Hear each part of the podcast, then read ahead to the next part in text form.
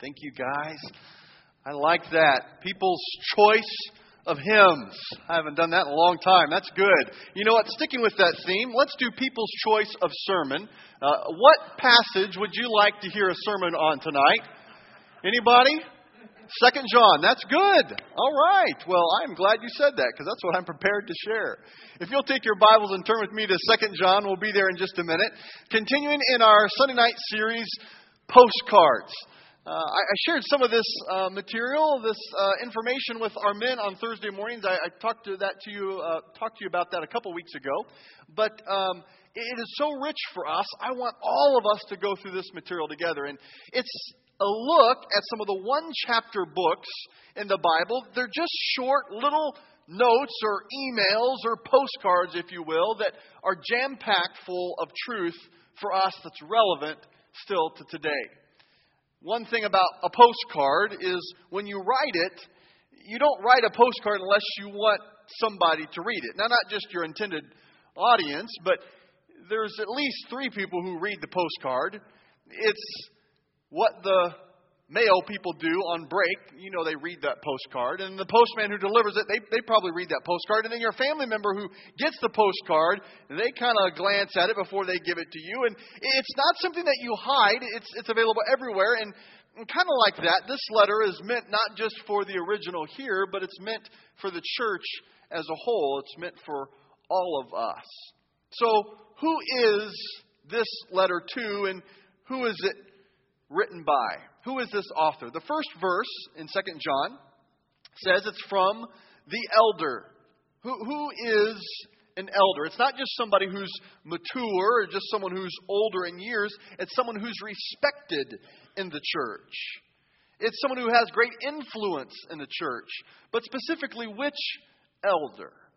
Obviously, the person receiving this note would have recognized the tone and the words used and the vocabulary used, and they would have had a good idea of who it was. And the style and content in this letter line up with that of 1 John. And so most scholars agree that the author of this book is John, one of the 12 disciples, the author of 1st, 2nd, 3rd John, and Revelation. He's writing while in exile on the island of Patmos, and I'm so thankful that John didn't say, Well, I'm, I'm older in years, I'm in prison, so I better just hang it up and retire and let somebody else do the work. If, if he would have done that, we wouldn't have got 1st, 2nd, 3rd John or Revelation, but he pressed on and he gave words of not only encouragement and affirmation, but also correction and teaching. Who's John writing to? Verse 1 tells us the chosen lady. Some think that this is a reference to the church, but there are several reasons why I think that's probably not John's uh, intent and who he's writing to. I think John is addressing a specific person because in verse 10, he refers to her house in verse 10 and her sister's children in verse 13. And, and he hopes to meet with her face to face in verse 12. And so it's most likely that this is a specific person that he is writing to to make this an allegory for the church, you have to do all kinds of twisting origami with the text to make it fit that. And a good rule of thumb is when the normal sense makes good sense, there's no other need to seek sense. That's kind of a tongue twister. It's, it's good biblical interpretation when the straightforward, face value truth makes good sense. We don't have to go searching for some kind of hidden thing. And that's the case here in this passage we see that this is the only letter that's written to a woman and her children, addressed to them in all of the Bible. Why did John write this note, this postcard? Well, there were many false prophets, teachers claiming that they were of the Christian faith, and yet when you studied their teaching, when you studied their life, they were anything but a true follower of Christ. It sounded good, it appeared right, but it was counterfeit. Doesn't sound all that unfamiliar from the world in which we live today. It, you don't have to look very far to find people who claim to be religious, claim to be Christian, claim to be followers of God, yet when you look at their life or what they teach or what they say or where they're leading you or others, it's anything but in the line of what Jesus himself taught us. John found out that this lady was indiscriminately giving support, encouragement, and lodging to anybody who said that they were a person of faith. They were using the right lingo, but their teaching was deceptive and it was destructive. John was concerned that this lovely Christian woman and her family would be led astray by false teachers. There are three admonitions I think that uh, we can find in this short little one chapter book that just takes a couple minutes to read that I feel that God wants us to look at and apply our life to these principles here in this passage. The first is to make sure that your love has boundaries. Let's look at verse 6 of 2 John together. 2 John, verse 6. And this is love that we walk in obedience to his commands. As you have heard from the beginning, his command is that you walk in love. It doesn't say that your love should have limits. It's telling us that we should have a boundary in our love, proper boundaries. Let me illustrate. It's, it's kind of like a, a river. A river can bring life to a group of people, and cities can flourish where a river is, and, and there is transportation, and there is nourishment, and there's, there's trade that can take place around a river. But when that river floods and it goes beyond the banks, the boundaries of that river, it begins to cause all kinds of havoc for humans, for their livestock, for everything around them. And what was once beautiful and productive is now destructive and very, very dangerous. A river has to stay within its banks in order to remain beautiful and beneficial. In the same way, the banks of along the river of love is God's truth and his commands. We are to keep these banks strong, to keep the river of God's love flowing through. And, and without us understanding the boundaries of love, it can be a very damaging and dangerous thing. When you open your heart and your home to every whim of anybody's doctrine, anybody's thought, anybody's whimsical idea of what is good and right, then you're making yourself vulnerable to distractions and ultimately destruction in your life. It may come with the label of love. This is the loving thing to do, or this is the love feeling. But without the banks of God's truth and God's commands, we have all kinds of problems. That's what this lady was doing. And that's what many in our day find themselves in. The banks of truth need to be built up. The eroding effect of half truths must be exposed and driven not only from our homes, but from our minds, from our very life, from the way that we live. I want you to notice in, in this few sentences how many times John uses the word truth. Just, just look at there. It's all over the place. Five times in the first four verses, he talks about truth. No one talks more about love than John, but no one understood better that without that love without truth, half truths, opens your life to this destructive view of what some think is love. Love without truth can be dangerous. Second, love cannot coexist without the truth. Everybody can promote love. It's a very popular theme to say this is the loving thing to do, but few people look at the truth combined with love. Cults, self help groups can envelop you with their call to affection and to support everyone around them. It's so seductive to think, well, let's just be nice to everybody. Let's just do whatever feels good to someone else around you. But without the banks of truth and the commands of God, it brings all kinds of pain. John defines love as walking in obedience to Christ's command. What that looks like is a life where everything, every relationship, every situation, every thought is governed by the question what would Jesus do? It's not just a frothy, sentimental thought. It's a love that is grounded in the idea of patterning our life after the actions that Christ has called us to. It's a love that's grounded in obedience to the work and the person of Jesus. I ask you tonight, how keen is your spiritual discernment? How sharp is your thinker about what is true and what is not true, of what is false teaching and what is God's truth. You know, have heard the thought that how do you know when you're deceived? You don't if you're deceived. If you knew you were deceived, you wouldn't be deceived. You'd just be kidding yourself. And so, how can we be sure that we are not deceived? Many Christians never take the time to see what God's Word says for themselves. They may listen to a preacher or read the popular Christian best selling book, but rarely dive into God's Word for themselves. I know that I'm preaching to the choir on this thought here tonight. Many of you study your Bible not just weekly, but daily. The reason we are to do this is not just because that's what we were taught to do or that's the good thing to do, but we are to saturate our mind with the Word of God so we will not be led astray. It is your job, it is my job as individual followers of Christ to devour His Word. If we are faithful to read it, even the youngest child who can run their eyes over the words and begin to sound out those words, the Holy Spirit will be faithful to help us catch what He is saying to us in His Word. There's no substitute for personal Bible study, for digging it out ourselves.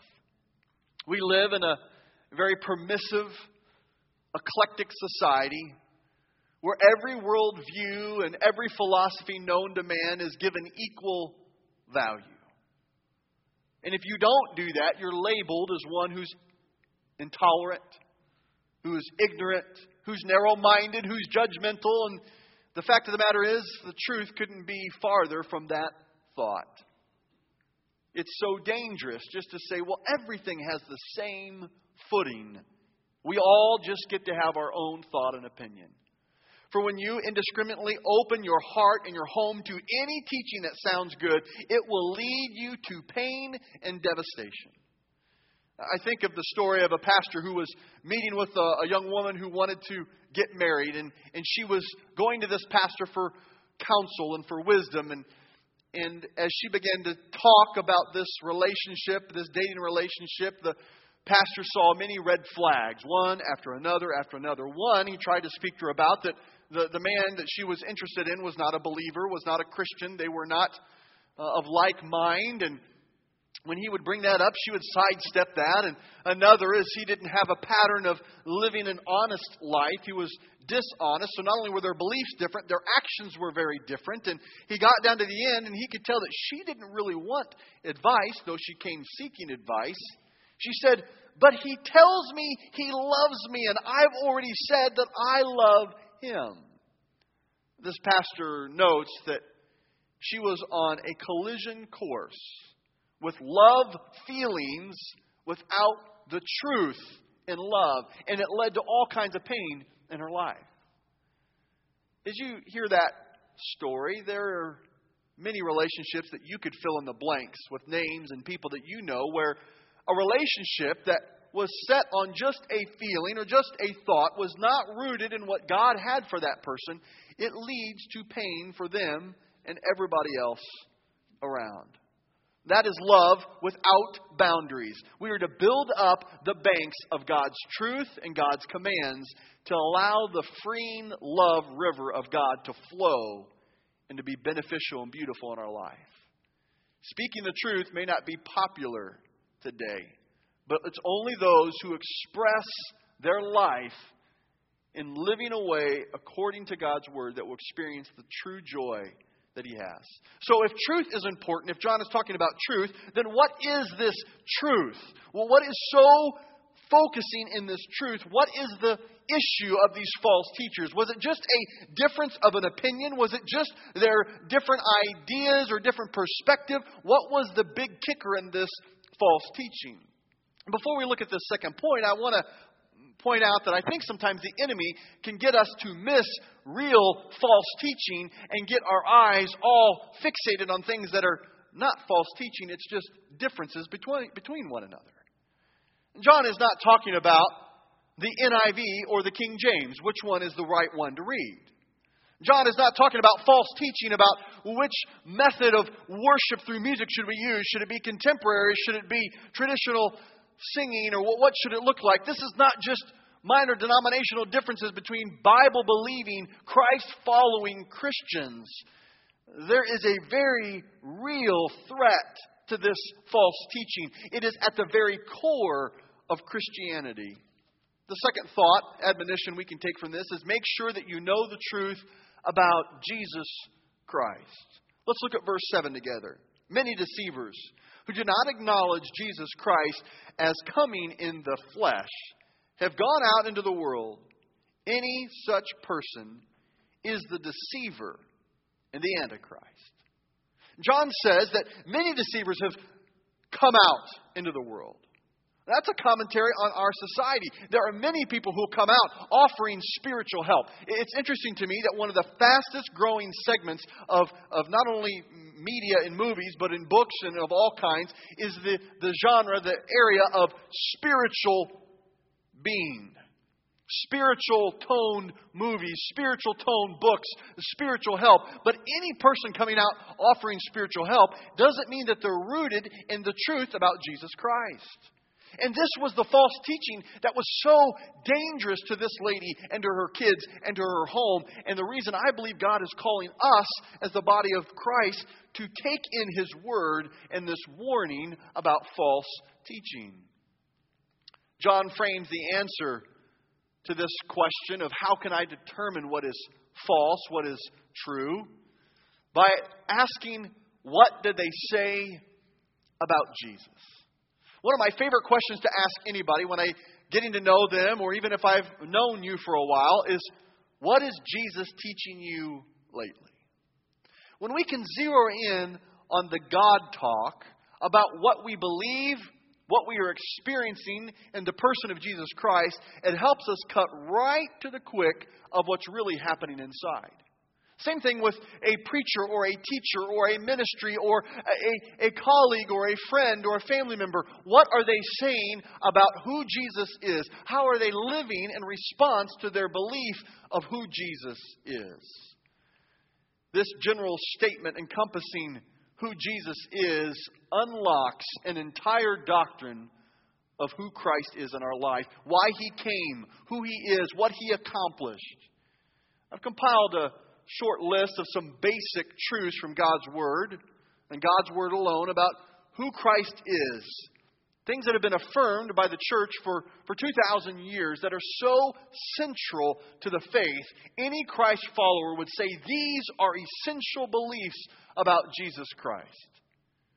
First, the inerrancy of Scripture as authority on Jesus Christ. This is a non negotiable. Anybody who says, well, I have another document or I have some other source of the authority of who Jesus Christ really is, is missing the truth that John is talking about. What is it that we should be concerned about with false teachers? The, the primary focus of John in this letter is those who would have extra documents that would have different authority on who Jesus is or someone else who would take Jesus' place. Second, the virgin birth and the deity of Jesus Christ is an essential belief.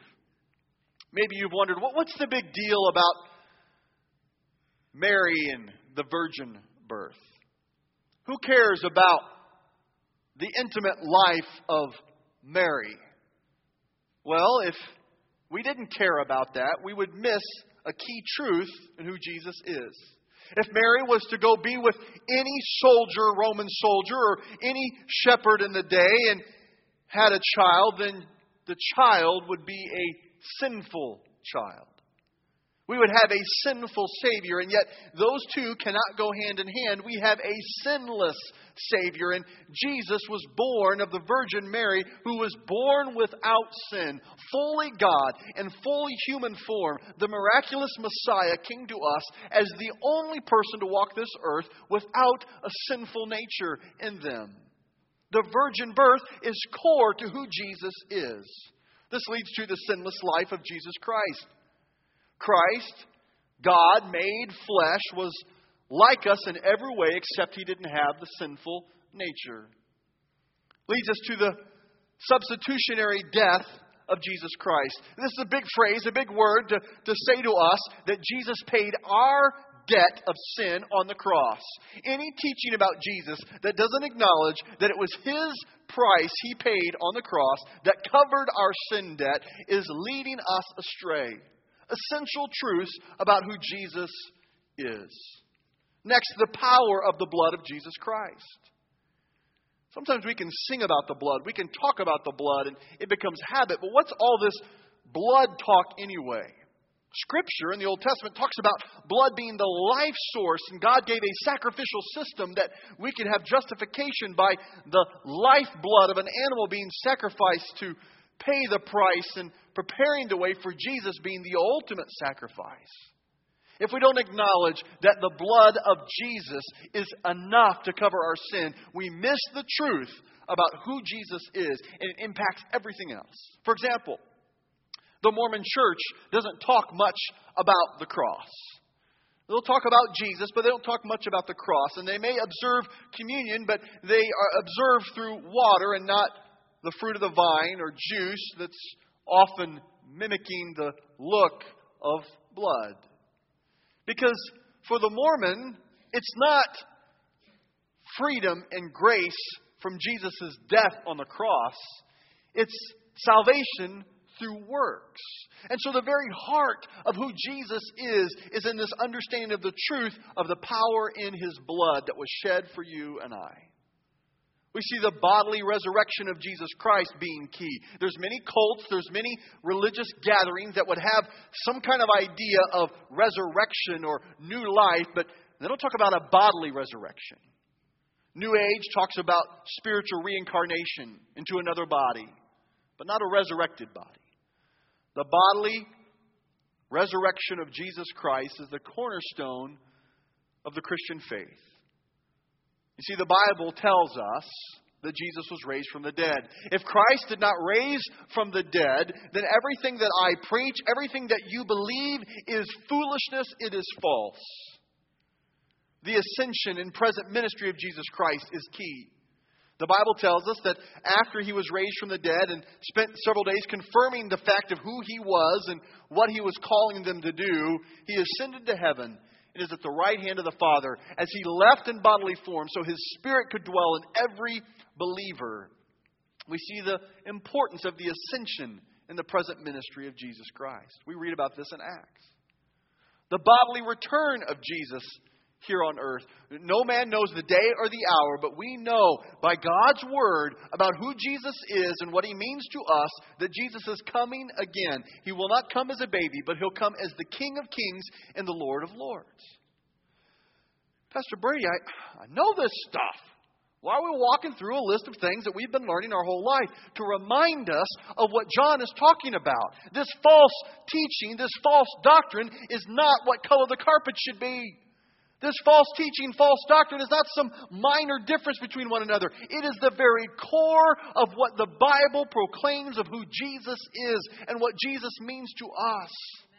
This love, the river of love that comes from God, and the banks of God's truth and God's commands that we obey bring in and usher in that freedom. Whenever those go away, this idea of a limitless love becomes dangerous because it's out of context of who Jesus is, what he did, and what he calls us to.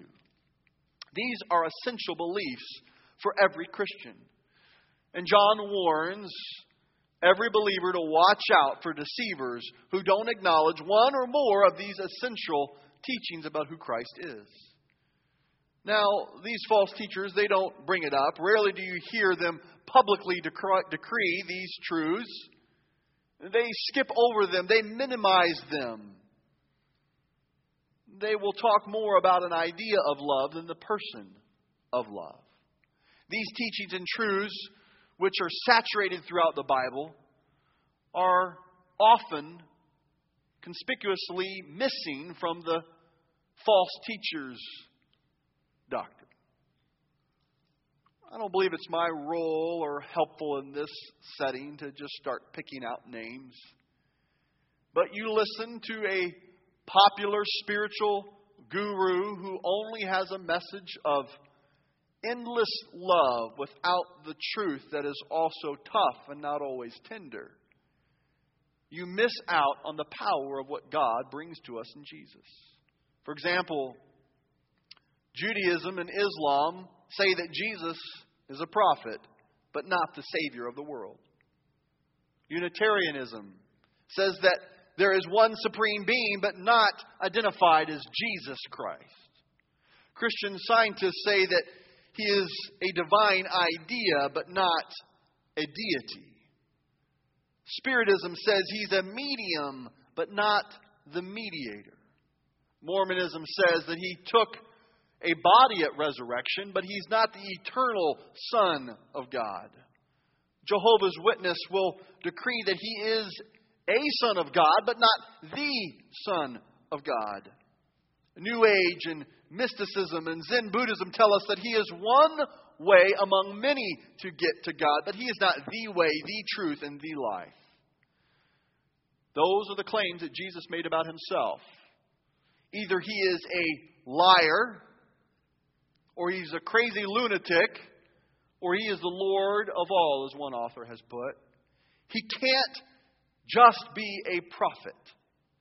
He can't just be a medium. He can't just be a good example. He can't just be a lowercase g God among many. He's either everything or he is nothing. And John says to this lady, Be careful for yourself, be careful for your children. Don't mess with false teaching that misses who Jesus is and the centrality of Jesus Christ in your life. The atheist in his young days, named Josh McDowell, spent many years trying to discredit the claims of Christianity. Many of us in this room have probably read some of his books. At the end of his exhaustive journey to discredit Christianity, he came to the conclusion, and I quote, to discredit and discard the facts surrounding the bodily resurrection of Jesus is to commit intellectual suicide.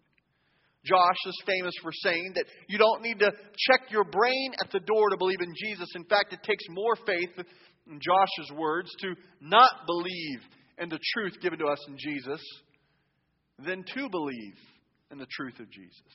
John is saying to us, don't get carried away by just some kind of feel good teaching that leaves Jesus out. Make sure you know the truth about Jesus Christ. And then when you discover the truth, make sure you hold on to the truth. Look at verse 8 and 9 with me. Watch out that you do not lose what you have worked for, but that you may be rewarded fully. Anyone who runs ahead and does not continue in the teaching of Christ does not have God. Whoever continues in the teaching has both the Father and the Son. It's so easy for us to get distracted and get separated for a pure vision of who Jesus is. For many of us, Satan knows he's not going to get you to join some kind of cult or some kind of strange, weird religion, but if he can just get you distracted enough to get you away from your intimate relationship with Jesus, the enemy can bring in all kinds of deception. But John is saying, hold on to the truth, cling to the truth about Jesus. Read about him, sing about him, talk to him, talk to others about him. Make Jesus the central part of your life. It was almost a year ago this week. I was on vacation and came across a friend who I love dearly, and we began to talk. And I asked him what God was doing in his life, and I was floored by this friend I've had for many years who said, it's vacation. I'm not going to talk about any of that now. And my heart sunk. And I wanted to smack my friend in the back of the head and say, What are you talking about? We are called to be shepherds in God's family. And let alone with that, we are followers of Jesus ourselves. When is there a time off that I don't want to talk about what Jesus is doing in my life? Maybe we need to give each other permission to say, I don't know that I'm learning anything brand new, but I'm struggling with what I learned last week. Maybe we need to give permission to say, uh, I'm kind of struggling this week, but let me tell you what I'm asking Jesus. I understand the idea to be transparent and real, not have to have a fake guy smiley plastic face all the time, but friends, we never take a vacation from talking about Jesus at the center of our heart. John says, hold on to the truth of who Jesus is. Cling to it. Make it a part of your daily life. As we gathered on vacation and we worshiped in another church, it's good. Other people can worship Jesus in a very authentic, real way, but it makes me miss you guys. Uh, it's nothing like worshiping with your family. But as we were gathering with a bunch of other people who were on vacation in this tabernacle and, and praising the Lord together, it dawned on me again. And this Christian faith, we gather at least once a week, if not more. Why do we gather so often? Why do we gather and sing of the truths that we've sung the week before? Because it keeps the centrality of Christ close in our heart to keep us on track with who He is. Before you know it, if we don't hang on to it, the enemy will bring distractions that lead us away from the truth of Jesus. Let me try to put this in perspective for us before we go tonight. Would, would you prefer to have a doctor who would examine you and discover that you had a very serious problem in your body, but said, you know what, I, I don't want to hurt their feelings, so I just won't tell them about it? That wouldn't be the loving thing to do. I don't know about you, but I'd fire that doctor immediately.